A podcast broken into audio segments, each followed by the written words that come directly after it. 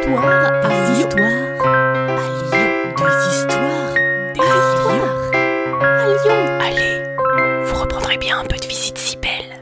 Saison 2 Attention, cet épisode n'est pas pour les enfants. Âme sensible, s'abstenir. Aujourd'hui, c'est la Toussaint, le jour des morts. Certains d'entre nous en profitent pour se rendre au cimetière, pour fleurir les tombes. Et bien souvent, avant la tombe, il y a la morgue. Et à Lyon, il y en a eu une très fameuse. Une morgue flottante. C'était au milieu du XIXe siècle, et nous allons laisser son gardien nous en parler.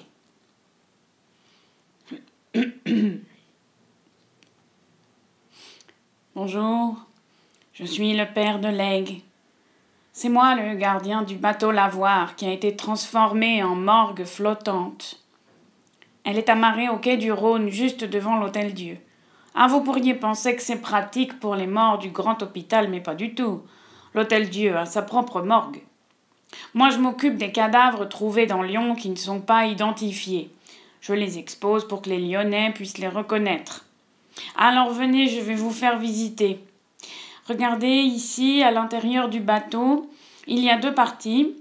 D'un côté, la morgue, derrière cette grande vitre, vous voyez sur les tables, il y a les cadavres allongés et un filet d'eau froide puisé dans le Rhône qui coule en continu sur les corps et les chairs à vif.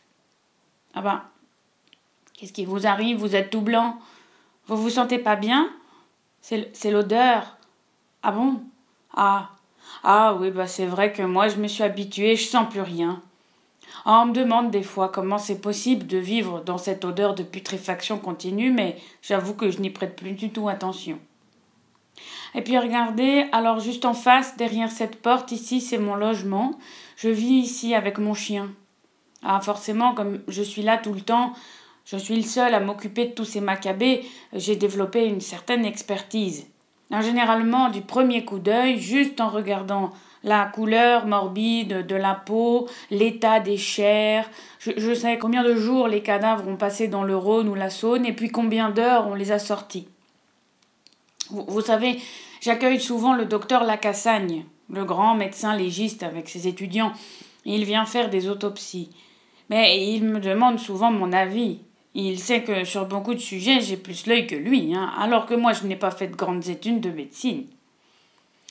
Bon, aujourd'hui c'est calme, il hein, n'y a pas grand monde. Mais vous savez, des fois, il y a une foule pas croyable qui se presse sur ma passerelle pour assister au spectacle des corps en décomposition. Je me souviens d'une journée particulièrement où la foule était bien plus nombreuse que d'habitude. C'était pour l'arrivée de l'inconnu du quai Perrache. Un corps dépecé en plusieurs morceaux qui avait été trouvé en plusieurs endroits du Rhône. Ah, je peux vous dire qu'il y en a eu des malaises ce jour-là. D'ailleurs, la morgue a été prise d'assaut et le maire a dû interdire à l'avenir euh, la réception des cadavres en plusieurs morceaux. Voilà. L'histoire de la morgue se termina aussi tristement que bon nombre de ces cadavres. Un soir de crue, le bateau se détacha du quai et alla se fracasser contre les piles du pont de la Guillotière. Ce jour-là, le père de Lègue était seul avec son chien et un seul corps. Seul le père de Lègue fut retrouvé. Vous reprendrez bien un peu de visite si belle.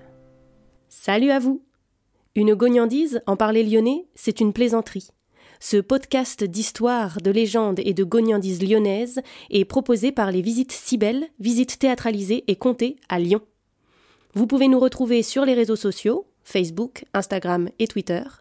Pour réserver des visites, rendez-vous sur notre site web, vous trouverez le lien en description. Et pour connaître les prochaines histoires, abonnez-vous.